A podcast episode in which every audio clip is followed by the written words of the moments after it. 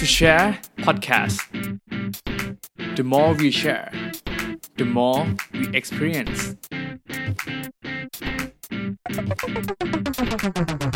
สวัสดีครับ พวกเรา to share podcast ผมต้นธานนท์อารีพิทักษ์ ผมทีสิริพลมานารังสรรค์ครับ ครับก็กลับมาพบกับพวกเรา to share podcast ใน EP ที่ 61 นะครับ ก็ EP นี้เราอยู่ในซีรีส์อาชีพที่น่าสนใจ เนาะครับซึ่งอาชีพที่เราหยิบยกมาพูดคุยกันในวันนี้นะครับพี่ดีก็เป็นอาชีพที่อยู่ในวงการโฆษณาอืมเออแล้วก็เป็นอาชีพที่มีคำลงท้ายว่า planner นี่เรามีกี่แพลนเนอร์นะ เออ ก็ถ้าเออขายของหน่อยเนาะ อย่างที่เคยสัมภาษณ์ไปแล้วนะครับครับเราก็จะมี strategic planner เนาะอืมแล้วก็ media planner ซึ่งวันเนี้ยอาชีพที่เราจะมาพูดคุยกันเนี่ยเขาชื่อว่า social planner อืมเออ ซึ่งเอาจริงๆอะต้นเคยได้ยินคำว่า social planner มาอยู่บ้างเนาะแต่ว่าก็ยังไม่แน่ใจเหมือนกันว่าแบบเฮ้ยจริงๆแล้วเขาทำอะไรกันแน่ครับเขามีตำแหน่งหน้าที่สำคัญยังไง และเขาแตกต่างยังไงกับ strategic แล้วก็ media planner เนาะอืมเดี๋ยววันนี้เราก็จะมาพูดคุยกันนะครับ ก็เกสท่านนั้นนะครับก็อยู่กับเราแล้วนะครับ เดี๋ยวขอให้เขาแนะนำตัวได้เลยครับโอเคครับ สวัสดีครับ ชื่อนิวนะครับผู้ริเชษกิติยานุกูลนะครับ ทุกวันนี้ก็คืออย่างที่ต้นกล่าวไปตอนแรกเลยว่า เป็นติ่งที่ 3 ของ planner ที่เกิดขึ้นมาบนตลาดของ นักการโฆษณา Agency ใช่อืมครับเออก็คือโซเชียลมีเดีย strategic planner ชื่อเต็มอ๋อโอเค ชื่อเต็มๆมันเฉลยปะอะเฉลยโอเคโอเคๆเฉยเบาเฉลยเบาๆน่าจะเข้าเข้าใจและเห็นภาพมากขึ้นเนาะว่ามันเกี่ยวกับอะไร เริ่มเลยแล้วกันเริ่มเลยก็อาชีพนี้มันเป็นคืออะไรแล้วกันอธิบายคร่าวๆก่อนครับๆโอเคให้เคลียร์ขึ้นไปอีกจริงๆ เราแปลเป็นภาษาไทยง่าย ๆ ว่าเออเออเออนักวางแผนกลยุทธ์โซเชียลมีเดียอ่า เข้าใจไหมโอเค ใช่ ซึ่งแน่นอนว่าเราอยู่เอเจนซี่โฆษณาเนอะครับเราเป็นหนึ่งในกลไกที่ทำให้งานลูกค้าเนี่ย มันถึงเป้าถึงปังทำไงก็ได้ให้เขาแบบขายได้อืมดีที่สุดเนอะเพราะฉะนั้น channel ของเราเนี่ยมันเกิดขึ้นมาเพราะว่ามันเป็นแบบ digital disruption แหละเอาจริงอืมๆขอย้อนกลับไปอธิบายให้ฟังว่าเอ่อกลไกของตัวเอเจนซี่เนี่ยมันประกอบด้วยอะไรบ้างอืมจริงๆเล่าให้ฟังเร็วคือก่อนหน้าเนี้ยมันเป็น traditional agency เนอะครับ ก่อนหน้านี้ทุกอย่างมันเป็นออฟไลน์ไปหมด มันก็อืมทุกอย่างค่อนข้าง fix บน touch point ไม่ว่าจะเป็นวิทยุอืมโทรทัศน์บิลบอร์ดนู่นนี่นั่นครับมันชัดเจกนกาละซีนอ่าเออมันเป็นแค่อยู่ตรงนั้นแหละ แล้วมันก็เป็นวน loop เร็วๆ เพราะฉะนั้น strategic planner เขาก็พอเห็นภาพเนอะว่าเขาจะวิเคราะห์ทำยังไงให้ business มันโตได้มากขึ้น แล้วเขาก็ไป brief creative แล้วงานครับก็ออกมาก็คือจบ แต่ once ที่ดิจิตอลเข้ามา disrupt ทุกอืมๆอย่างผ่านไปเร็วมาก คนจะมานั่งรอดูอยู่ที่ทีวี มานั่งรอฟังวิทยุมันเป็นไปไม่ได้แล้วมีเดียมันเปลี่ยนเนอะเพราะฉะนั้นเราเหมือนเป็นหนึ่งอีกหนึ่งอาชีพที่มันเกิดขึ้นมาในช่วงที่ดิจิตอล disrupt ตัวเอเจนซี่เหมือนกันเพื่อให้เอเจนซี่อยู่อยู่รอดครับเออพออาลูกค้าเริ่มถามหาว่าเฮ้ยมันเริ่มมีโซเชียลแพลตฟอร์มขึ้นมา มันเริ่มมีเว็บไซต์ มันเริ่มมีดิจิตอลช n แนลใหม่อืมๆนะเราจะทำยังไงให้มันมาตอบโจทย์ลูกค้าได้วะ มันก็เลยต้องมีอืม specialist กลุ่มหนึ่งขึ้นมาเพื่อให้มาตอบมามาให้มาทำงานแล้วก็ให้ลูกค้าขายงานได้อ่าเข้าอ่าใจนี่คือเป็นที่มาที่ไปของตัว social planner อืมเนอะอืมทีนี้อืมคำว่าโซเชียลเนี่ย ตอนเนี้ยรวมไปถึงมีเดียตัวไหนบ้าง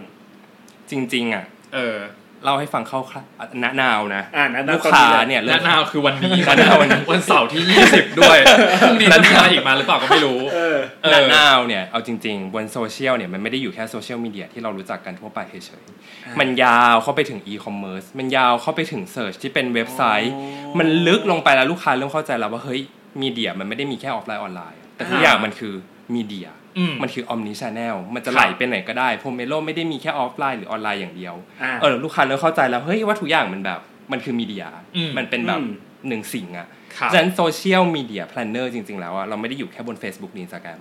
แต่เราไหลไปจนถึงเว็บไซต์ ไหลไปจนถึง landing page ที่เป็นอีคอมเมิร์ซนู่นนี่นั่นคือเราเนี่ยดูทุกอย่างที่มันอืมมันอยู่บนดิจิตอลเอางี้ดีกว่าครับ ซึ่งขออนุญาตอธิบายให้เห็นภาพชัดอีกทีหนึ่งได้ว่าครับเฮ้ยเราเรา เรายืนอยู่ตรงไหนในอืมในจุดของที่เป็นแบบ ถ้าเราอยู่ในบ้านเดียวกับ strategic planner เนอะอืมเราจริงๆเหมือนทำหน้าที่เป็น sub unit ให้เขาละกัน เราเหมือนเป็นอ่าหน้าที่แบบทำให้เห็นชี้ช่องให้เห็นชัดขึ้น ว่าแต่ละมีเดียมันมี channel ยังไงมีข้อดียังไง เพื่อให้ planner เขาดูภาพใหญ่ไป เรามาดูภาพเล็กลงอืมอ่าโอเค ถ้าใครอยากรู้ว่า Strategic Planner ทำงานอะไรนะครับ ไปดูย้อนดู ไปฟังพี่ฮอนได้เนาะเออแต่ว่าถ้าโอเคเห็นภาพมากขึ้นก็อย่างที่ นิวบอกเลยเนาะว่า Strategic Planner อาจจะเป็นภาพใหญ่เนาะของการ launch อะไรต่างๆ แต่ว่าด้วยความที่อย่างที่นิวบอกเลยว่า Touch Point ในบนดิจิตอลมันมีอีกเยอะมากเนาะดังนั้น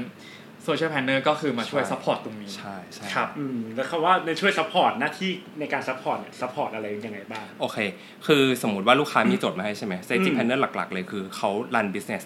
อืมวิธีการคิดเขาเนี่ยเหมือนปกติทำงานมันก็จะมี think กับ act think กับ act เนอะครับเออหลักๆ คือเขาอยู่บน think อืม เพื่อจะโยนโจทย์ไปให้ Creative Act อีกทีหนึ่งครับครับซึ่งจริง ๆ ระหว่างทางในการทำงานนะทุกวันเนี้ยเราเรารู้สึกว่าเฮ้ยมันมีมีเดียนู่นนี่นั่นเต็มไปหมดเลยแล้วครีเอทีฟอะเขาอาจจะมึนงงได้ในช่วงระหว่างทางเพราะฉะนั้นเราเป็นเหมือนตัวเก็บตก เพื่อให้งาน strategy planner มันชัดยิ่งขึ้น เราก็คือเหมือนจิ้ม media channel ให้เขาเห็นว่าเฮ้ยอืมถ้าเกิดว่า communication approach จาก strategic planner มันมาเป็นแบบเนี้ยครับเราทำไงให้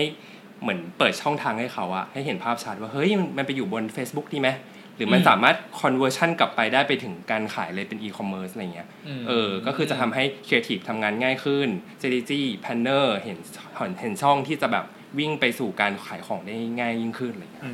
มเข้าใจไหม เข้าใจก็คือหมายถึงว่ามันก็อาจจะเป็นประมาณว่าครีเอทีฟเนี่ยก็คือสามารถไปใส่อ่าใช่ความใช่ครีเอทีฟใช่หรือความสนุกหรือความตื่นเต้นหรือความเซ็กซี่อืมให้กับ execution execution นั้นใช่ๆถูกไหมใช่อืมใช่โอเค แล้ว แตกต่างกับ media planner ไหมอันนี้แตกต่างแน่นอนอย่างที่บอกไปแอบเล่าให้ฟังอีกทีหนึ่งนะว่าอืม agency จริงๆ มันมี 3 กลไกหลักครับสามบ้านเนอะบ้านแรกคือบ้าน client service ก็คือม AEAM ทำงานครักับบลูกค้าไป บ้านที่ 2 คือ strategic plan- planning อืมก็คือจะมีเรามี head of planning นู่นนี่นั่ครันบเนอะทำงานหน้าที่ในการขายโจทย์อืมแล้วก็มีอีกบ้านหนึ่งคือ creative agency เอออมก็คือเป็นเป็นบ้าน creative นั่นแหละที่คอยคิดงาน execution ออกมาเป็นการเล่าเรื่องต่างๆเนอะทีนี้แต่ ทุกวันนี้มันแบบมันมีอะไรเกิดขึ้นอีกใหม่ ๆ บ้างเนี่ยเออคือเราบอกว่าเมื่อก่อนเนี่ย creative agency ก็คือมี just creative แล้วมันจบ แต่ทุกวันนี้เออจริงๆ ทุกคนน่ะ stand alone ได้อืมอยู่ต้อง complexity แล้วอืมลูกค้าโยนถามหามาโจทย์หนึ่งอะอยู่ต้องทำให้มันครบ loop ให้ได้ จนไปถึงขายของแบบ one stop service ใช่ใช่เพราะฉะนั้นบริษัทเล็กๆ อย่างเราเนี่ยมันต้องมี media planner มาอยู่ในนั้นด้วยอืมเออซึ่งทำหน้าที่ต่างกับเราไปเลยอือฮึเออเพราะเราเป็น sub unit ของ strategic planner เนอะอ๋อโอเคซึ่งวิธีการทำงานคือเราไปบอกเขาแหละว่าเฮ้ยเราอยากทำคอนเทนต์เราอยากทำแคมเปญให้มันปังๆบนช anel นี้อืมครับช่วยทำให้มันเป็นจริงให้หน่อยเพราะฉะนั้น media planner ก็จะบอกว่าเฮ้ยถ้าโจทย์มันมาเป็น awareness ครับควรจะลงเงินเท่าไหร่มเพื่อให้คอนเทนต์เนี้ยมันปังอืมหรือว่าโจทย์มันเป็น conversion มันมีข้อจำกัดอะไรบ้างที่ทำไม่ได้อะไรเงี้ยเออเหมือนอืมมีเดียเขาจะทำหน้าที่ part สุดท้าย เพื่อให้โอเคงานทั้งหมดของทุกคนก่อนหน้าเนี้ยเป็นจริงขึ้นมาได้โอเคก็เหมือนเป็นเหมือนจิ๊กซอว์สุดท้ายเนอะที่ทำให้มีเดียหรือคอนเทนต์หรือ execution นั้นที่เติมไปทุกๆอย่างแล้วรวมถึงครีเอทีฟด้วยอะใช่มันไปถึงหน้าของคน user จริงใช่ๆอะไรอย่างนี้เนาะใช่ใช่โอเคครับทีนี้ถ้าพูดถึงตัวโซเชียลมีเดีย ตัวที่มาแรงที่สุดเออแบบเออขับเฮาส์ลองยกตัวอย่างเคสขับเฮาส์หน่อยว่าแบบเออการมาของขับเฮาส์แล้วตัวโซเชียลมันแพนเนอร์ที่ทำอะไรบ้างมันกระทบอะไรกับเราบ้างไหมเออแบบในวันที่อยู่ดีๆก็แบบทุกคนก็คือ ตัวเล็กตัวใหญ่ลงไปอยู่บนนั้นหมดเลยอะอืมแน่นอนหัวหน้าคนแรกเดินเข้ามาถามว่าอยู่ได้ invitation ยังอยู่เข้าไปยักดดังนไหมครับเออนิดนึง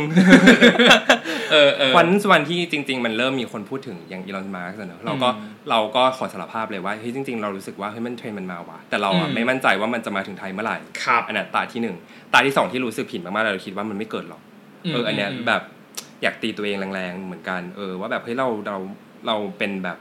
โซเชียล planner ทำไมเราถึงมองไม่เห็นวะว่าวันวันนี้มันจะแบบเกิดมัขึ้นมันจะได้เร็วขนาดนี้อืมอะไรอย่างเงี้ยครับแล้วมันจะฮิตฮอตขนาดนี้อืมอืมความกดดันที่สามคือพอมันเข้ามาในประเทศไทยแล้ว ลูกค้าเริ่มถามหาอืมเฮ้ยว่าฉันจะสามารถไป relate เอาตัวเองเข้าไปได้ใกล้ที่สุดกับ Clubhouse เนี่ยยังไงยังไงได้ได้บ้างบ้างอืมเออแต่ว่าตะไว้ว่า budget ก็สำคัญลูกค้าเออเออความถึงลูกค้าอะครับทีนี้สิ่งที่เรา move แล้วเรารู้สึกว่าเรา impact มากเลยก็คือคนในออฟฟิศถามหาจับว่าเฮ้ยรู้ยัง Clubhouse คืออะไรมาอธิบายให้ฟังหน่อย เอออันนี้คือหน้าที่ของเราใช่เราที่ก็จะต้องอืม stage แรกเราต้องทำให้ทุกคนในออฟฟิศเข้าใจให้ได้ว่าแอปพลิเคชันที่มัน upcoming เนี้ยอืมมันประกอบด้วยอะไรบ้างแล้วมีหน้าที่อะไรบ้างเออเราเอเจนซี่อย่างเราควรจะช่วยลูกค้าหรือเอา Product ของลูกค้าเข้าไปในช anel นี้ยังไงได้บ้างเออก็ stage หนึ่งคือเรียนรู้แหละแล้วมาบอกต่อ stage ที่สองคือเริ่ม adaptation ละว่าเฮ้ยครับลูกค้าที่มีอยู่ในมือ หรือลูกค้าที่เราอยากเข้าไป approach อะอืมเออเราควรจะมีวิธีการไหนที่เข้าไปทำได้บ้างเนาะเอออย่างที่เราเห็นตอนเนี้ยเร็วๆเลย ก็คือทุกคนทำเหมือนแบบ ให้ผู้มีความรู้เข้าไปสอดแทรกอ่า product ตัวเองครับแล้วก็ empowered sponsored by อ่า brand อ่าอะไรเงี้ยก็คือจะเป็น next ตอนนี้ move อืมอืมน่าจะได้ประมาณนี้ประมาณนี้อยู่ใช่อือฮึเออซึ่งเรามองว่าจริงๆอนาคตอะมันน่าจะมีฟีเจอร์ใหม่ ๆ ที่ เหมือน CEO เขาก็แอบมาบอกกันเนอะว่ามันจะมีฟีเจอร์ขึ้นมาอีกเต็มไปหมดเลย ไม่ว่าจะเป็น live commerce VR gaming อยู่ในแอปพลิเคชันเนี้ยอืมเออซึ่งเนี่ยเป็นสิ่งที่เราต้องรีบเอามาบอก ครีเอทีฟอืมเลยว่าเฮ้ยมันอืมมันมันมีเรื่องราวเหล่านี้อยู่ แล้วมันสามารถ spin ออกไปได้ในอนาคตอืมตั้งรับไว้นะจ๊ะอืมเออ แล้วเราพร้อมที่จะแบบ move โอเคเข้าไปด้วยกันอะไรเงี้ยจริงๆแปลว่าเราต้องศึกษาเรื่องกฎอืมของตัวแพลตฟอร์มนั้นด้วยถูกไหมต้องถูกต้องถูกต้องเอออัอันนี้มันเพราะเป็น mandatory ของอาชีพอืมอืมเพราะว่าเห็นว่ามันมีกฎในการว่าห้ามขายตรงในใช่ใช่ใช่คือแต่เป็นการใช่โอ้แต่เป็นการเออว่ะที่แบบ เรามาใช่พูดหรือแชร์แชร์ได้อะไรเงี้ยความรู้ประสบการณ์ใช่ต่างประสบการณ์ใช่อืมมันก็จะเหมาะกับแค่บาง product อยู่ในตอนนี้ๆเอออืมเข้าใจหรือจริง ๆ แอบแอบแชร์ได้ปะเราเห็นได้บางบาง topic อะมันมีแบบเขาไม่สามารถทำ ad อยู่บนแพลตฟอร์มอื่นๆเพราะว่ามันมี term and con อยู่นั้นเยอะมากเออเนอะบนแบบ Facebook ที่มันอยู่มาสิบปี มันรู้ว่าอะไรที่มันห้ามขายละครัแต่พวกนี้มัน new platform มากๆอะเราแอบเห็นแบบพวกสินค้าผิดกฎหมายนิดๆหน่อยๆอืมเริ่มเข้าไปแบบเล่นบนนั้นอย่างเช่นแบบ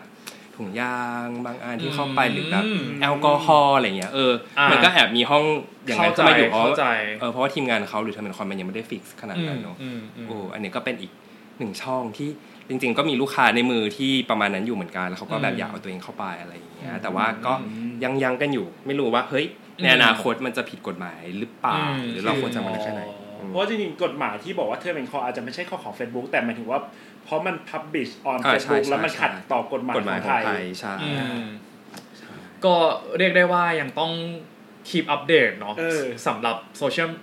โซเชียลมีเดียแพลตฟอร์มอันนี้เนาะเพราะจริง ๆ สุดท้าย ถ้าล่าสุดเลยก็เห็นว่า Twitter ก็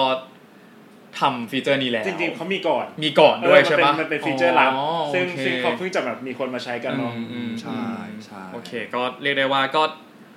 พอมันเป็น touchpoint ใหม่แล้วกันเนาะอืมยังไงถ้า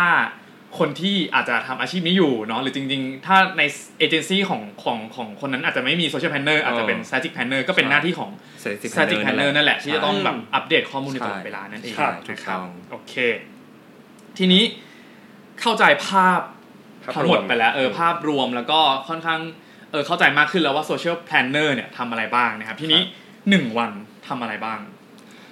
หรือ loop หนึ่งของการคิดงานของโอเคทำถึงแคมเปญเออได้รับก็ได้ได้รับงานมาเออโจทย์หนึ่งทำอะไรบ้างอืมโอเคโอเค เอาจริงๆในหนึ่งวันของทั้งทั้งสัปดาห์แทบทำงานไม่ซ้ำกันเลย เพราะอ่าว่าจริงๆ scope of work ของเราอะกว้างกว่า strategic planner นิดนึงเนาะปกติอืม strategic planner คือ crack โจทย์ครับแล้วก็หา approach ที่จะ communication แล้วก็ไป brief creative แล้วคือจบอืมสุดท้ายแล้วเขาจะมาเหมือนแบบดีเบตกันอีกทีนึงว่างาน creative มันตอบโจทย์เขาหรือเปล่านะแค่อืมมันเหมือน checklist แค่นั้นแล้วก็จบครับแต่หน้าที่ของ strategic planner คือต้องคอย groom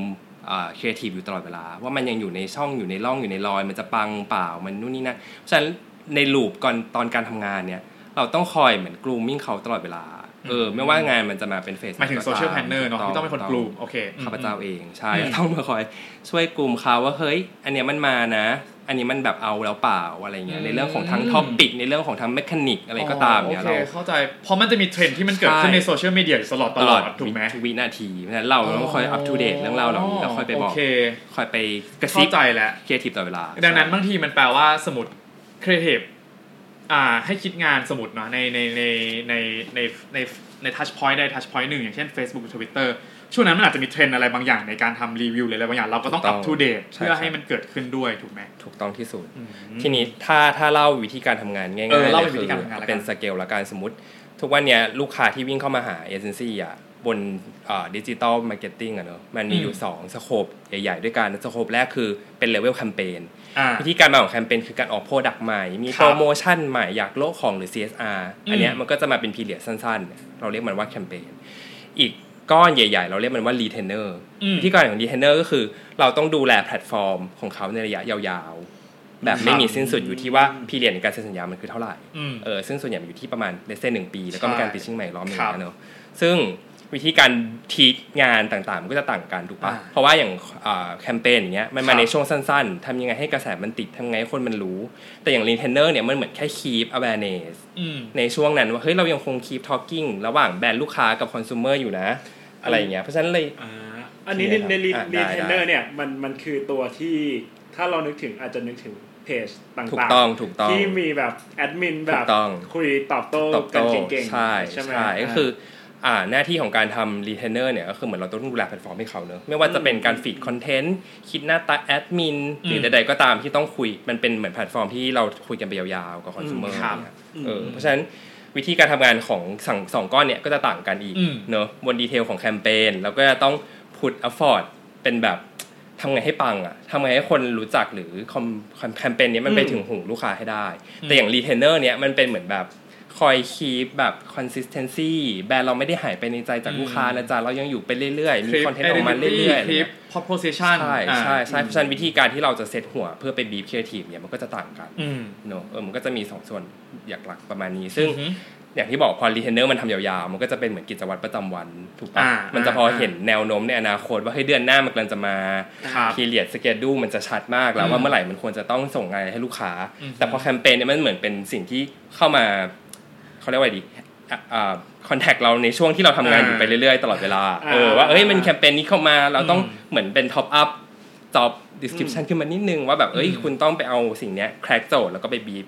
creative เพิ่มขึ้นมาเป็นเหมือนแบบทำให้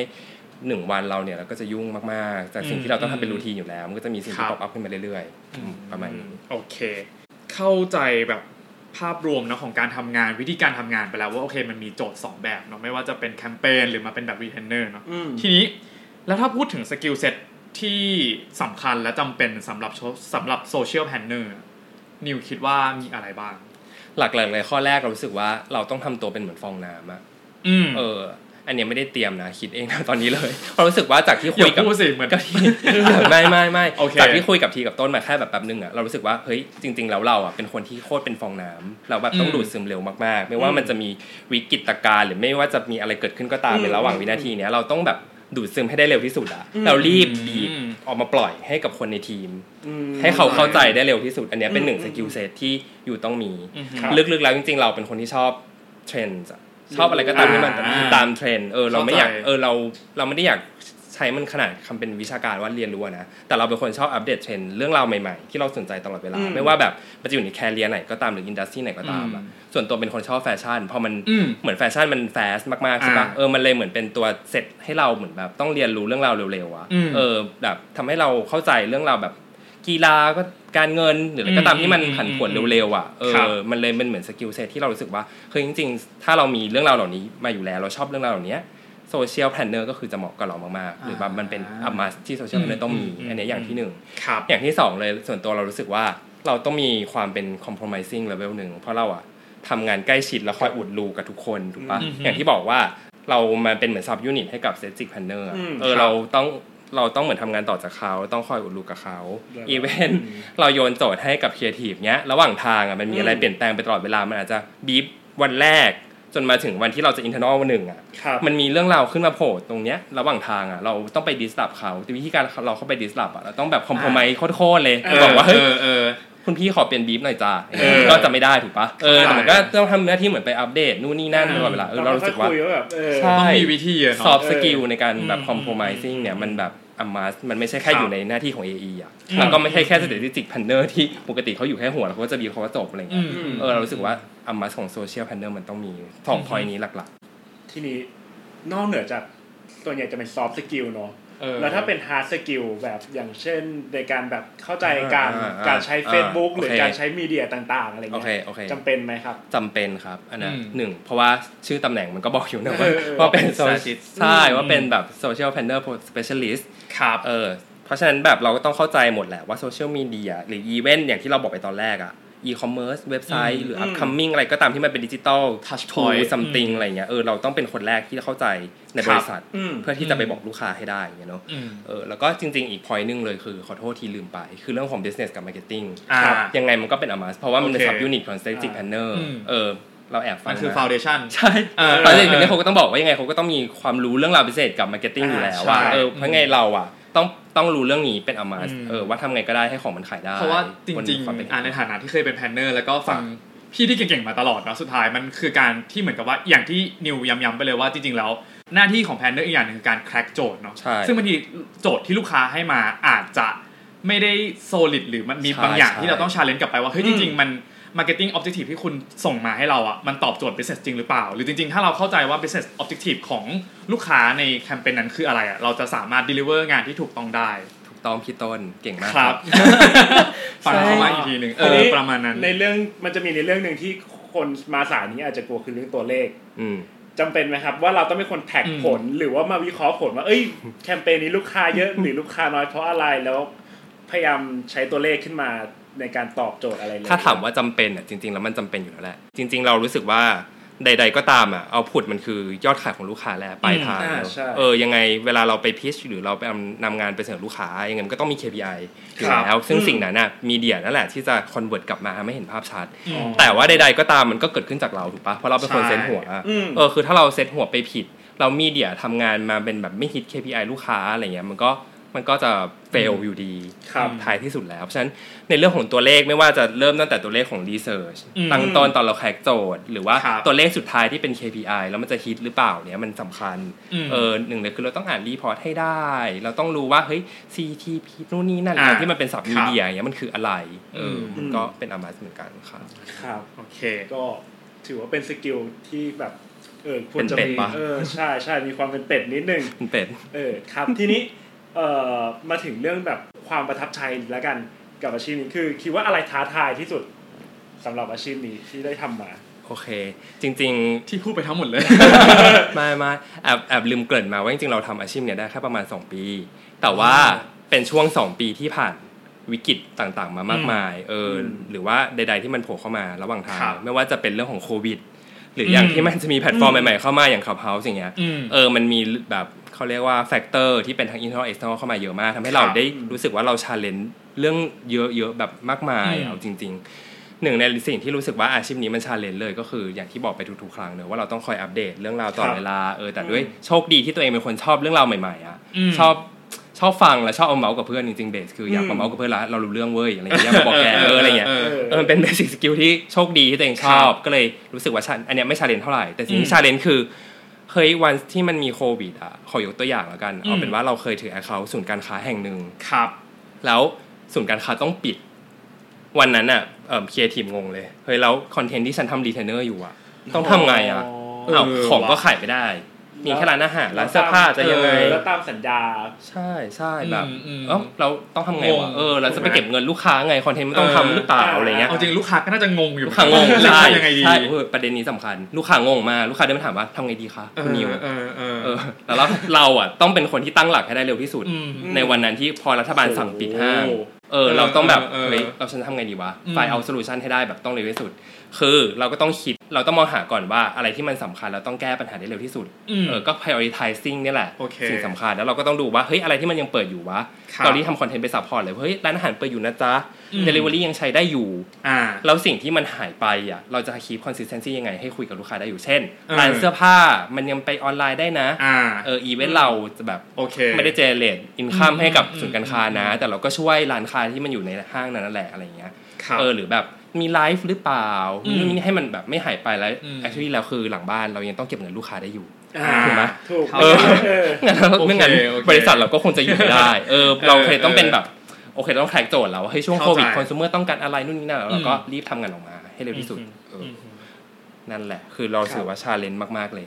อืมเพราะจริงๆ ถ้าพูดถึง2ปีเนี่ย มีอะไรเข้ามาอย่างเช่น TikTok ใช่ใช่ใช่ไหมน่าจะเป็น TikTok ช่วงนั้นพอดีที่แบบช่วงเออ TikTok คืออยู่ดีเข้าก็มาแล้วบูมขึ้นมาบูมขึ้นมาเป็นไลฟ์อีก live content ที่ทุกที่ทุกเพจ ทุกคนทำไลฟ์หมดอะไรอย่างเงี้ยเนาะถือว่าก็ก็เป็นเรื่องที่ท้าทายกับการที่ต้องมานั่งเรียนรู้ใช่และใช่ใช้มันยังไงให้ใช่ให้เกิดประโยชน์ใช่ครับแล้วนอกเหนือจากนี้สิ่งที่ชอบกับอาชีพนี้แล้วกัน เออ สิ่งที่ชอบมากๆเลยคือ อย่างที่บอกไปอีกแล้วอืมว่าด้วยด้วย skill ของการที่เราจะมาเป็นโซเชียลมีเดียที่ดีอะครับเออเออเราน่าจะต้องเป็นคนที่ชอบเรื่องการอัปเดตอืมใดๆต่างๆ เออเลยทำให้การทำงานของเราอะa must คือเราต้องเรียนรู้ทุกอย่างตลอดเวลาพร้อมกันกับการทำงานเพื่อให้ได้ สมมติเลเซ output เพื่อไปอืม brief creative อะไรอย่างเงี้ยครัเนาะเออเพราะฉะนั้นเราเหมือนต้องแบ่งเวลาในการทำความเข้าใจมันอะเอออมว่าแบบเมื่อไหร่ที่ฉันจะต้องขึ้น flow deck นะ เมื่อไหร่ที่ฉันจะต้องไปนั่ง search Google เพื่อทำความเข้าใจแพลตฟอร์มอืมหรือแบบเทอร์มเหมือน condition ใหม่ของ Facebook อะไรเงี้ยคือมคือเรารู้สึกว่า เฮ้ย มันทำให้การที่เราต้องอัปเดตเทรนด์มันเป็นหน้าที่หรืออาชีพของเราได้อะอ่าเออพอยเนี้ยคือชอบมากอือฮึๆหนึ่งแต่จริง ๆ แล้วในความชอบมันก็มีความ suffer อยู่นะในบางจังหวะ เช่น งานเยอะมากๆ มีทั้ง pitching มีทั้งรีเทนเดอร์มีทั้งแคมเปญขึ้นมา แล้วเราต้องมานั่งเรียนรู้สิ่งใหม่ๆอีกอืมอืมอะไรอย่างเงี้ยแล้วมันก็จะ disrupt ชีวิตเรามากๆ แบบเช่นแบบเที่ยงคืนกูก็ต้องต้อง search ต้องหาความเข้าใจเรื่องราวใหม่ๆอีกอืมเออตอนกลางวันตื่นมาต้องคอยทำงานไป brief creative อะไรเงี้ยอืมซึ่งอ๋ออ่าเราก็ได้เรียนรู้กับมันแล้ว เราก็พยายามที่จะจัดตารางจัดสรรเวลาให้มันแบบอืมลงตัวมากครับยิ่งขึ้นเงี้ยอืเนาะมเออเพราะจริงๆเทรนทวิตเตอร์นี่คือ กลางคืนนี่คือเปลี่ยนตลอดเวลามันทุกมาคืนมันมีมาเพราะมีทุกคืนหรือจริงๆขับเฮาที่อยู่ 24 ชั่วโมงนี่ก็อาจจะมีชื่อแอคเคาท์ของนิวอยู่ด้วยใช่เออแต่อะไรอความย่างยางี้กของขับเฮาส์คือ คืออย่างเนี่ยเอออย่างเออครับคือมันไม่มีการรายละเอียดอักษรใช่ที่ชัดเจนใช่มันไม่สามารถแบบเฮ้ยนี่ที่เขามาใช่พูดพูดกันนี่เออในห้องเขาพูดว่าอะไรจริงๆถูกไหมโอเคถูกต้องใช่ใช่ไม่มีการอัดใช่เสียงใช่มาคุยถูกต้องคือมันถูกต้องค่อนข้าง evidence เออมันเสียใช่มันเออมันไม่มีค่อนข้างเนอะใช่ฉันหลุดแล้วหลุดเลยเออใช่ไม่ได้ละเข้าใจสเก็ตดูก็คือ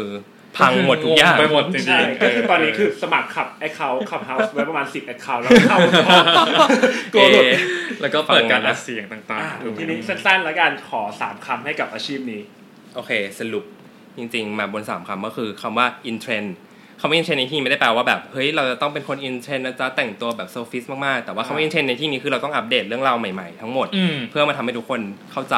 ครับว่าอะไรที่มันมาใหม่ แล้วมันมาใหม่มันจะประยุกต์กับอืม account ที่เราถืออยู่ได้ยังไงอันนี้คือคำที่หนึ่งคำที่สองเลยคือ inspire อืมเนอะนำหน้าที่เหมือน strategic planner เลยคือต้องครับ inspire creative ไงก็ได้ให้งานมันออกมาอืมปังเออเนี่ยคือหน้าที่หลักๆ แบบเด็กเราต้องโคตร inspire เลยทำในสิ่งที่เหมือนปั้นน้ำเป็นตัวขึ้นมาเออเออบีบลูกค้ามันอาจจะโซแบบไม่ solid เลยเราต้องปั้นให้มัน solid ให้ได้เพื่อไปบีฟ creative แล้วเฮ้ยเขาเชื่อใน product ของเราอืมพอยที่สามเลยคือ involve อย่างที่บอกอือฮึเฮ้ยเราต้องทำงานกับหลายคนมากเลยมันเราเหมือนเป็นตัวกลางอะเนอะอืมที่ จับมือไปกันกับ AE แล้วคอยบอกว่าเฮ้ยตรงนี้ยังมีรอยรั่วอยู่เรารีบวิ่งเข้าไปอัดกันเถอะหรือแบบอืมก็ต้องเอาสิ่งที่ creative คิดมาวิ่งไปบอก planner เพราะว่า planner อาจจะไม่ค่อยเอ่ออมขอโทษ media planner เพราะว่า media เขาจะโคตร media เลยเขาจะไม่ค่อยเข้าใจงาน creative หรอกแต่เราอะเข้าใจเอออืมเราก็ต้องเป็นเหมือนตัวประสานอยู่ตรงกลาง ทุกๆ คนตลอดเวลาอะไรเนี่ยเพราะฉะนั้น involve เนี่ยสำคัญที่เป็นแบบทักษะของอาชีพนี้อืมก็จะอยู่บนสามคำเนาะ in trend trend inspire ก็ involve โอเค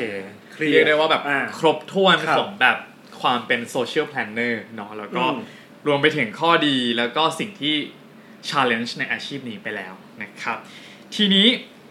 เชื่อเชื่อว่าหลาย ๆ คนฟังแล้วเนาะอ๋อด้วยความที่เราเป็น planner เราก็จะขายเก่งขายเก่ง ตอนนี้ทุกคนที่ฟังอยู่ตอนนี้อยากเป็น social planner หมดแล้วใช่เออติดต่างว่าแบบนั้นโอเคทีนี้เลยอยากอยากถามว่า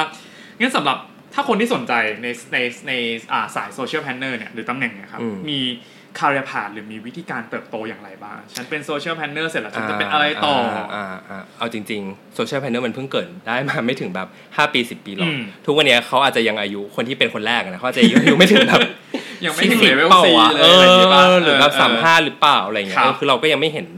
หรอกนะว่าจริงๆแล้วคนที่มันโตขึ้นไปแล้วมันจะเป็นอะไรอืมแต่ว่าถ้าเป็นสายตรงเลยแล้วอยู่ในเอเจนซี่อะแน่นอนมันก็คือเป็น head นำหน้าเนอะก็คืออม head of planning นั่นแหครับเออพอเรา crack โจทย์ได้เข้าใจ creative อะไรเงี้ยเราก็ต้องอืมมาเป็น head of planning แต่ว่าเรารู้สึกว่าจริง ๆ แล้วว่าเอ่อด้วยความที่เราเป็นเป็ด แล้วเราเข้าใจคนทุกอย่างมีในทุก skill เป็นพื้นฐาน เราสามารถเติบโตไปในทุกๆด้านได้หมดที่มันอยู่อืมในวงล้อของเอเจนซี่เช่นครับ อยากเป็นครีเอทีฟก็เป็นได้อืมถูกปะเพราะเรารู้ว่าเฮ้ยครีเอทีฟมันคิดง่ายมาประมาณนี้ เราเข้าใจ social platform ครับเราควรจะทำงานครีเอทีฟยังไงให้ social platform ต่างๆมันน่าสนใจเอออมอยู่ก็โตไปในสายอาชีพนั้นได้ครับหรือใดๆนะถ้าหลุดออกมาจาก Creative Agency เลยคือ มาตั้งตนเป็น Content Creator ก็ยังได้ถูกปะอ่าเออเพราะถูกเราอะไม่ได้มีความรู้แค่ความคิดสร้างสรรค์ถูกไหมแต่เออเรารู้ว่า logic ของแต่ละอันนะมันทำยังไงให้มันอ่าปังเราครับมี reason behind support อืมเออแล้วเราก็สามารถ springboard ออกไปให้มันเป็น creative ไอเดียได้ถูกปะครับเออเพราะฉะนั้นเราสามารถเป็น content creator ได้แน่นอนอืมในใน part ที่เราคิดนะเออครับหรือถ้าอยากไปเป็นฝั่ง corporate อืมก็ marketing ฝั่ง communication คุณลูกค้าฝั่งคุณเออลูกค้า ทุกวันนี้จริงๆฝั่งคุณลูกค้าเนี่ยก็จะมีก็ฝั่งคือโซเชียลเยอะมากครับเช่นอืมบริษัท โทรศัพท์แห่งหนึ่งอะไรอย่างเงี้ยเออเออที่เขามีทีมโซเชียลของตัวเอง เลยไม่อืมโดยที่ไม่ต้องจ้างเอเจนซี่จริงครับบริษัทเก่าผมก็มีๆอืมอะไรประมาณนั้นเออเราโอเคโอเคโอเคใช่มีทีมครีเอทีฟแยกด้วยเอออะไรเออออะไรประมาณนั้นเราก็ครับน่าจะสามารถไปเติบโตอยู่บน career path นั้นได้อยู่ ซึ่งเรามองว่าในอนาคตอะเอ่อแบรนด์ใหญ่ ๆ หรือ corporate ใหญ่ ๆ มันก็ควรจะมี section เหล่านี้อยู่ในอืมเป็นกลไกของบริษัทเขานั่นแหละอืมครับโอเค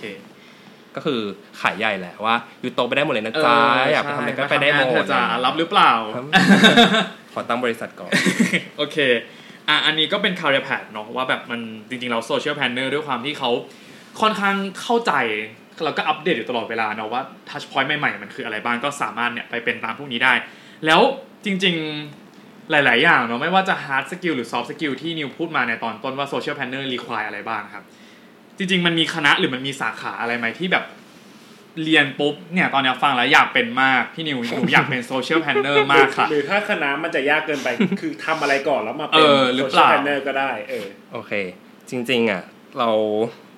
ไม่ค่อยรู้จัก social planner สักเท่าไหร่อะนะ แต่ว่าจริง ๆ มีเพื่อนที่เป็น strategic planner เยอะมากอืมซึ่งถ้าถามว่าเขาจบอะไรมาคือร้อยแปดพันเก้าไม่เคยใช่มีใครจบนิเทศโดยตรงมาเลย เท่าที่รู้จักเอาจริงอือฮึเออมันแปลว่าเฮ้ยอาชีพเนี้ย ใคร ๆก็เป็นได้เหรอจริง ๆแล้วตะไว้ว่ามันไม่ใช่อะเนอะแต่ว่าพื้นฐาน foundationพื้นฐาน foundation อะไม่ว่าคุณจะจบโอเคอะไรมาโอเคแต่ you อะสามารถเริ่มเรียนรู้ ใช่ออเริ่มเรียนรู้แล้วก็บิวแบ็กเก้าตัวเองอะเพื่อครับเข้ามาใน industry นี้ได้แน่นอนเนอะอืมเออซึ่งจริง ๆถามว่าเอาจริงๆ ทุกวันเนี่ยทุกคนอะรู้จักโซเชียลมีเดียเล่นเล่นมันตลอดเวลาตั้งแต่ตื่นนอนจนนอนอะอืมเออเพราะฉะนั้นเราแค่รู้สึกว่าวิธีการที่เราจะเรียนรู้มันอะ เราต้องอินเด h จริง ๆ ไม่ใช่แค่ ไม่ใช่แค่ consume อะนะครับแต่ต้องเข้าใจอย่างนี้อืมดีกว่าว่าเฮ้ยในแต่ละแพลตฟอร์มมันทำหน้าที่อะไรเพราะอะไรแคมเปญนี้มันถึงปังอืมเออเราต้องอินเด h คอนซูมมันเข้าไปลึกๆเนอะครับเพื่อให้มันเป็นเหมือนสเอ่อวิธีการเติบโตเพื่ออยากจะให้กลับมาเป็น statistic อ่าขอโทษเป็นเป็น social social planner planner เออเออหรือ ถ้าคิดว่าอยากทำอาชีพอะไรมาก่อนเออจริงๆ entry point อะตรงๆเลยก็คือเป็น strategy planner แหละอืมเพื่อไปเรียนรู้ว่า เฮ้ย business วิธีการคิดใหญ่อืมๆเขาอืมอืมเขาจะรันมันไปได้ยังไงครับ crack โจทย์ให้ได้อืมแล้วก็ไปดูว่า เฮ้ย user behavior มันเป็นประมาณไหนนะอืมออกมาเป็น communication approach อืมเออแล้วเราค่อยเอา skill ทางด้านที่เราแบบเล่นโซเชียลตลอดเวลาเนี้ยอืมมา bundle กันแล้วออกมาเป็นอ่า social media planner ได้ โอเค อือหืออันนี้ก็จะสายตรง แต่เราว่าจริง ๆคำตอบเนี้ยมันไม่มีมันไม่มีแบบสูตรตายตัวอืมเหมือนสูตรเคมีอืมอยู่แล้วอะเออจริงว่าแบบมันจะอืมอืมผสมอะไรกันออกมาแล้วกลายมาเป็นอืม social media อืม planner เนอะแต่ว่าถ้าถ้าเราอยากมายืนในจุดเนี้ยเราต้องต้อง in-depth กับมันจริง ๆ ไม่ได้แค่แบบ consume มันเฉยๆอะไรเงี้ยครับอืมสำหรับคนที่ยังอาจจะจบไม่ตรงสายเลยอืมทีนี้ถ้าอืมจะมาสมัครอะไรพวกเนี้ยเอ่อ ด้วยด้วยประสบการณ์อยู่ดีๆไม่มีเลยเอออาจจะยากทีนี้ถ้าน้องให้น้องๆเราเขาแล้วกันลองแบบเฮ้ยทำเพจเอง ถือว่าเป็น port ที่ดี pointี้ดีมากที เอาจริงเออๆเออ เราเราว่าถ้าใดๆก็ตามถ้าเรามี asset อยู่ในมืออะแล้วเราครับทำให้เห็นชัดภาพชัดว่าเฮ้ยฉันทำได้อะอืมอ่าครับใดๆก็ตามที่มันเอาไปใส่ port เราได้อะอยู่อืมควรทำอืมซึ่งทำอะไรก็ตามที่มันเห็น loop ชัดครับตั้งแต่เริ่มคิดอืม ไปจนถึงมันออกมาผลสุดท้าย แล้วมันเห็นตัวเลข เช่นอืมเห็นคน engage ครับเห็นคนกดไลค์กดแชร์อะไรอย่างเงี้ยทำไปเถอะเอออืมไม่ว่าจะเป็นเรื่องแฟนเพจ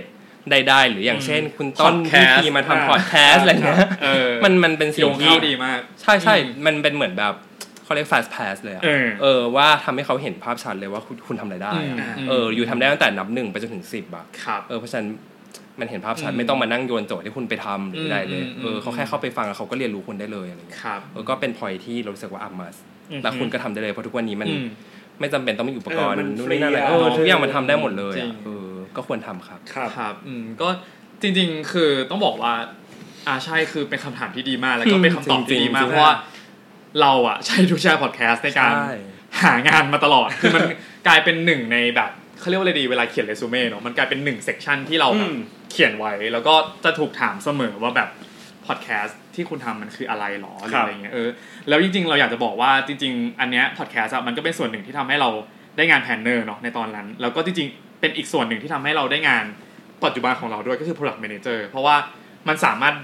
มันสามารถเล่าได้แหละว่าเอ้ยเรากำลังเราทำอะไรบางอย่างเกี่ยวกับมันอะไรเงี้ยเออแล้วก็ reflect อะไรบางอย่างได้ว่า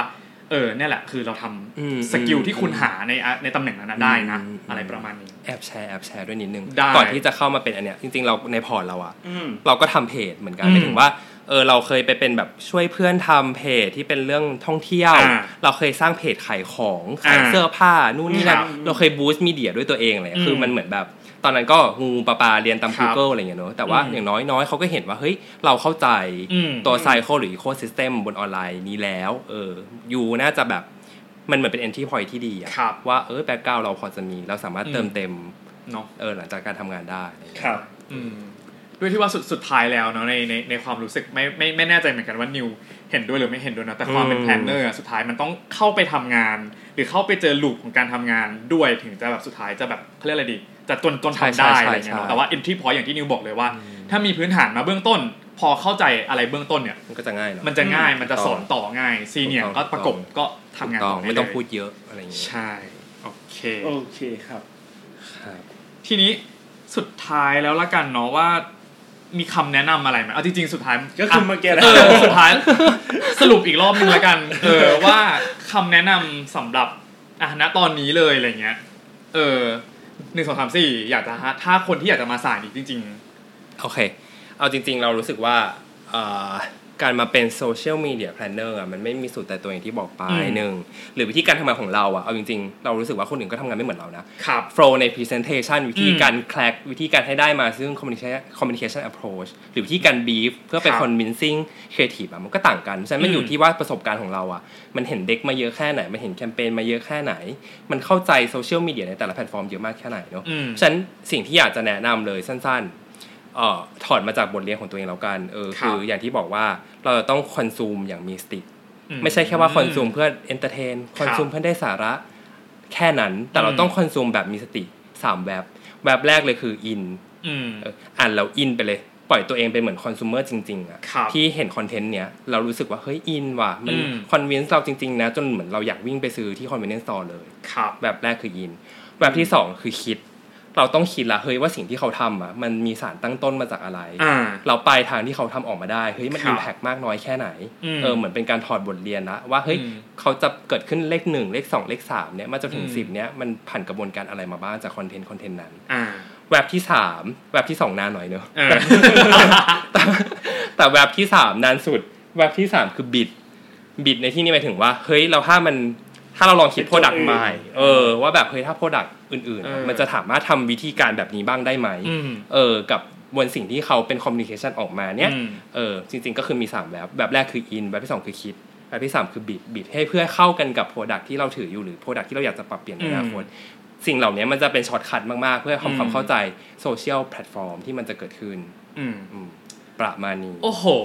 จบสวยมากปังปะเออ จบดีมากเลยคขายความเก่ง ความเป็น social media specialist ที่แท้จริงมีแบบสามคำสามคำตลอดเวลาเอ้ยแต่แต่แต่สุดท้ายนั่นแหละรู้สึกว่านั่นเป็นเป็นคำแนะนำที่ดีมากๆเนาะแล้วจริงๆมันเป็นคำเป็นวิธีการสอนของงานของสาย planner อยู่แล้วด้วยเหมือนกันเนาะที่แบบเออต้องวิเคราะห์อะไรต่างใช่ๆนะครับใช่ก็ถ้าฟังไม่ทันฟังไม่เข้าใจก็ลองย้อนฟังดูอีกรอบหนึ่งนะใช่ในส่วนของใช่สามคำสุดท้ายนะใช่ครับใช่ใช่โอเค ก็วันนี้ต้องขอบคุณนิวมากๆเลยนะครับ ที่มาแชร์ให้พวกเราฟังนะครับ ว่าแบบ social social planner เนาะมันสามารถทำงานอะไรได้บ้างนะครับ จริงๆ อันนี้เป็นอีกอะ part หนึ่งแล้วกันอีกพาร์ทหนึ่เนาะงที่ที่เป็น ins- อยากจะอืมเขาเรียกว่าอะไรดีนะให้อินสปาย Inspire แหละของอืม ของคนที่อาจจะจบมาแล้วไม่ตรงสายแล้วอยากมาก้าวมาทำ social planner อะไรเงี้ยเนาะอันนี้ก็เป็นอีกคำถามหนึ่งแล้วกันที่จริงๆเออแอบลืมถามอะไรเงี้ยเออ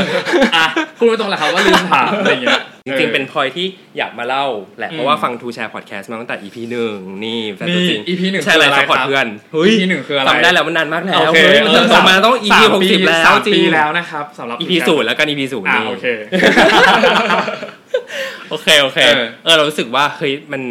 มัน encourage เราเลเวลหนึ่งอะอืมเอาจริงๆในระหว่างทางที่มันเติบโตมาขนาดเนี้ยครับจริง ๆ ต้นก็เป็นอีกหนึ่ง inspire ของเราว่า เฮ้ยอืมการจบมาไม่ตรงสาย แล้วการที่จะเหวี่ยงตัวเองไปตรงไหนเรื่อย ๆ เนี่ยมันมันมีอุปสรรคแหละ แต่แค่ว่าเฮ้ยเราอย่าท้ออะอืมเราเราต้องไปต่อแล้วครับทำยังไงให้ให้สิ่งที่เราเจอหรือ face แล้วมันทำได้ดีที่สุดอืมเล่าก่อนว่าจริง ๆ อย่างที่บอกตั้งแต่ต้นรายการอะหรือว่า เราจบเอ่อสถาปัตย์อืม เออซึ่งคณะสถาปัตยกรรมศาสตร์และการผังเมืองอืมสาขาวิชาการผังเมืองมหาวิทยาลัยครับธรรมศาสตร์ เออ ก็คือยาวปะยาวเออภาษาอังกฤษมันคือ urban planning ครับใด ๆ แล้วมันมีคำว่า plan อยู่อะ crack ไหมอ่าเออ ซึ่งส่วนตัวแล้วตอนที่ได้อ่าเรียนคณะเนี้ย สิ่ง skill หนึ่งเลยที่ได้มาคือเรามองภาพทุกอย่างเป็น holistic อืม เออเพราะว่าการที่จะผลักดันเมืองให้มันไปได้ มันไม่ได้มองแค่ angle เดียว มันต้องมองทั้ง angle เพื่อให้คุณภาพชีวิตของคนในเมืองมันดีขึ้นครับเออมองทั้งระบบเศรษฐกิจสังคมสิ่งแวดล้อมอืมใดๆเออมันคือเหมือนเป็นสิ่งหล่อหลอมเรามาทำให้เราอืมเห็นภาพที่มันใหญ่กว่า เราไม่ได้ไม่ไม่ได้ blame หรืออะไรใดๆนะเออแต่เรารู้สึกว่าเราเราเห็นภาพกว้างอะเอออ่าเหมือนเป็นสอนให้ว่าเฮ้ยจริง ๆ เป็ดมันไม่ได้แย่เสมอไปอะอืมเออจริงๆเป็ดมันทำให้เราคุยกับใครๆก็ได้แล้วเรารู้เรื่องอืมครับเออเนอะหลังจากนั้นปุ๊บ เราก็เป็น researcher เพราะว่าอินมากๆ ตอนนั้นทำงานมาเป็น planning แบบอ่าฉันอยากแก้ปัญหาครับกรุงเทพมหานคร ฉันอยากทำให้ประเทศไทยมันดีขึ้นอืมแต่ ครับ แต่นั่นแหละอ่าด้วย factor ต่างๆครับเนาะโอโอเคเคโอเค ก็เลยไปเป็น researcher จ้า อยู่ที่เออธรรมศาสตร์อยู่ประมาณ 2 ปีครับสนุกมากๆ ขอทุนนู่นนี่นั่นวช. วช. ทำ research ไป นั่นแหละเป็น skill ที่ทำให้รู้จักตัวเลข อ่าอ่านตัวเลขออกมาก research อ่า research ใดๆวิเคราะห์วิเคราะห์อ๋อโอเคเข้าใจแล้วว่าเฮ้ยมี1 2วิธีการ3 research ด้วย Yes เออใช่ครับอะเราเพราะเราเข้าใจว่าเฮ้ยกระบวนการการตั้งคำถามวิธีการให้ได้มา ซึ่งเอาพูดแล้วมันคืออะไรครับเออเราก็เลยจะ crack เรื่องตัวเลขออกอะไรเงี้อืยมอันนี้เป็น skill ที่สองที่ได้มาจากการทำงานแรกครับหลังจากนั้นเรารู้สึกว่าเฮ้ยเราเริ่มตันอะเรามองไม่เห็นตัวเองในอายุสามสิบสี่สิบแล้วกันอะอืมเออว่าเฮ้ยเราจะเป็น researcher แบบนี้ต่อไปหรือเป็นอาจารย์ หรืออะไรเงี้ยครับมัน มันใช่หรือเปล่าอะไรเงี้ยอืมก็เริ่มตอบตัวเองว่าไม่ใช่อือฮึก็เลยไปเรียนแหละอืมซึ่งสิ่งเป็นเป็นเป็นคอร์สที่ทำให้ได้เจอต้นในทุกวันนี้เนอะใช่ครับก็ก็เป็นคือ junior เออ MBA นะครับที่จุฬา JUMC จำนะครับ ใช่เออเพราะเรารู้สึกว่าจริง ๆ พี่สาวแหละ inspire เราอีกทีเขาอืมจบบัญชีแล้วต่อด้วย marketing เรารู้สึกว่างาน marketing อะมันน่าสนใจมันเล่นกับเรื่องของความเชื่อของคนครับเป็นแบบ user behavior อืมแคร็กโจทย์นู่นนี่นั่นจริงๆ แล้วก็เลยโอเคไปเรียนพอไปเรียนอืมเสร็จปุ๊บอะเริ่มมี port เริ่มตั้งเพจเริ่มขายของอืม เออแล้วส่วนตัวเราอินแฟชั่นครับใด ๆ แล้วแต่ใดๆก็ตามอะก็เรื่องคอนเน c t ชันด้วยแหละเนอะอืมที่ทำให้เราได้ไปสู่ถึงงานที่สองก็คือเออไปเป็นเอ่อ marketing executive ครับเอ่อขอ โทษ digital marketing executive ในนินิตยสารแห่งหนึ่งที่เป็นนิตยสารแฟชั่นอืมเออซึ่งทำให้เราได้เข้าใจเลยกระบวนการทั้งหมดของ marketing อืมเออแล้วตอนนั้นงานโหลดโค้ดมันไม่ได้แค่แบบ crack โจทย์ marketing เฉยๆอะเราต้องเขียนงานด้วยอือหือเออแล้วก็เลยได้ skill นอกเหนือจาก marketing ก็คือการทำคอนเทนต์อ่าฮะมาด้วยจากในตอนที่อยู่ฝั่ง publisher เออเออทำมาประมาณปีครึ่งก็รู้สึกว่าเฮ้ยจริงๆเอเจนซี่ก็น่าสนใจเอออมใดๆแล้วก็มีคอนเน t ชันอีกอืม เพื่อนก็ถามว่าเฮ้ยมาลองทำงานในเอเจนซี่ไหมล่ะเออมันมีงานคอนเทนต์เปิดอยู่นะจ๊ะเออซึ่งเรารู้สึกว่าตอนที่เราทำคอนเทนต์ที่มันเป็น branded อะอืมเรารู้สึกสนุกว่ะเราไม่ได้รู้สึกว่า เราชอบทำงานที่มันเป็นกรอบอะมันมีกรอบตีอยู่ แล้วเราทำแล้วเราสปริงกรอบนั้นให้มันได้ไกลกว่าเดิมอะอ่าเออเราจะไม่ได้เหมือนคนนักเขียนที่เขียนเรื่องราวไปเรื่อยๆเพื่อให้มันให้มันสนุก แต่เราเป็นคนที่ชอบเขียนแล้วขายของอะอืมเออ เราก็เลยลองไปสมัครเอเจนซี่นี้ดู แล้วสุดท้ายก็ได้มาเป็นคอนเทนต์ a ม a เจอร์อือหือ ที่บริษัทที่ตัวเองทำอยู่ตอนเนี้ยแหละครับเออทำมาประมาณปีหนึ่งอืมก็เริ่มรู้ตัวว่าเฮ้ยสโคปออเวิร์มันไม่ใช่แค่คอนเทนต์ a ม a เจอร์ว่ะเราไม่ได้แค่เขียนคอนเทนต์ออกไปอะอืมแต่เรามี reason behind ทุกๆ ครั้งในการขายของอืมเราต้องวางก่อนว่าเฮ้ย strategic ในการที่เราจะ approach เรื่องราวเหล่านี้ออกไปจนออกมาเป็น execution นะมันทำอะไรได้บ้าง ซึ่งเวลาเราจะขายงานอะเราจะทำ lead in แบบนี้มาก่อนอืมเออมันเลยทำให้ เขาเรียกว่าอะไรดี เราทำงานเกิน scope of work ไปด้วยแหละ level หนึ่งแล้วก็ทำให้ทีมเห็นนะว่าจริงๆอืมว่าออฟฟิศเรามันต้องการ social media planner อ๋อแปลว่านี่คือคนแรกที่ถูเปิดถูกต้องอ๋อในหนึ่งยูนิตขออ่าออฟฟิศอ่าซึ่งจริง ๆ มันก็เอ่อมี cycle นี้เกิดขึ้นอยู่แล้วในเอเจนซี่ใหญ่อืมๆมันเขาแบ่งทีมออกมาเลยเป็นทีมโซเชียลทำหน้าที่ทั้งวาง strategy แล้วก็ครีเอทีฟอยู่ด้วยกันในทีมเดียวกันอะไรเงี้ยเออเราก็ลอกโมเดลประมาณนั้นแหละ มาทำให้มันเกิดขึ้นที่ออฟฟิศของเราอืม เรื่องราวก็เป็นประการฉะนี้ก็คือเบี่ยงมาไกลมากๆเหมือนกันอืมเอออืมแต่ว่าใด ๆ แล้วระหว่างทางอะเราคือได้ skill ทั้งหมดอืมเออในในทุก ๆ ขั้นบันไดครับเออจนมาถึงณวันนี้อ่าฮะอืมจริงยาวปะๆจริงๆจากจากที่ฟังของนิวเนาะแล้วก็รู้สึกว่าหยิบอะไรบางอย่างออกมาได้ คือจริงๆ ต้องบอกว่าวันที่เราเจอกันตอนช่วงจำมาจริง ๆ ต้องบอกด้วยซ้ำนะว่า นิวคือจบผังเมืองด้วยแบบเกียรตินิยมอันดับหนึ่ง แล้วเขาก็ได้รางวัลต่างๆ มากมายใน researcher ในในในในในในงานแรกของเขาอะคืออมจริงๆอันเนี้ยอยากจะบอกว่าจริง ๆ เราเพิ่นต้นแชร์ในทูอ่าในในคลับเฮาส์แล้วด้วยนะว่า จริง ๆอะเราสามารถเปลี่ยนความชอบได้เรื่อยๆ จริง ๆอะเออคืออย่างเงี้ยอย่างเนี้ยเป็นตัวอย่างเลยว่าเขาทำได้ดีที่สุดทำได้ดีด้วยนะ แต่สุดท้ายมันก็มีอะไรบางอย่างเนาะอืมคือ ซึ่งมันก็เป็นอีกข้อหนึ่งที่เราเห็นชัดเหมือนกันว่า เออ มันเรื่องของการมองภาพตัวเองในอนาคตอะว่าแบบใช่มันเป็นการถามใช่ถามตัวเองอีกรอบหนึ่งว่าเฮ้ยถ้ายังอยู่ในอาชีพเนี้ย ในอนาคตมันมันใช่กับเราจริงหรือเปล่า ใช่อืมใช่อะไรแบบเนี้ยจบสวยมากต้นครับนั่นแหละแล้วสุดท้ายมันอีกอีกข้อหนึ่งแล้วกันอีกข้อข้อที่สามข้อหนึ่งมันคือเรื่องของการที่เฮ้ยคือทุกงานที่ผ่านมามันมันมันมันให้อะไรบางอย่าง แล้วแล้วนิวอะก็เอาส่วนตรงนั้นนะมาต่อยอด แล้วก็ทำให้เห็นว่าแล้วสุดท้ายมันคือการพรูฟตัวเองว่า ฉันทำสิ่งนั้นสิ่งนี้ได้ แล้วสุดท้ายมันก็มีคนแวลูเราจริงอืมอืมๆเออนั่นแหละ ถ้าคีย์สุดท้ายเลยนะมันคือ ไม่ว่าคุณจะถูกเบี่ยงไปอยู่ตรงไหนอะทำหน้าที่ให้เต็มที่แล้วกันถูกต้องเออแล้วเดี๋ยวมันจะมีอะไรบางอย่างที่ใช่ใช่ดึงดูดเข้ามาเองนั่นแหละใช่ครับผมเออประมาณนี้ก็ขอบคุณมากเลยที่นิวไม่ยอมให้เรื่องนี้ถูกข้ามไป เพราะจริงๆ คือเตรียมมาจากบ้านแล้ว แล้วก็กาดอกจันมาใหญ่มากว่าแบบต้นอย่าลืมถามเรื่องนี้นะใช่แล้วก็เราก็คือเป็นคนที่ไม่ถามเอง โอเค ประมาณนี้นะครับ จริง ๆ ก็อะต้องขอบคุณนิวมากจริงๆ ที่วันนี้มาแชร์ทั้ง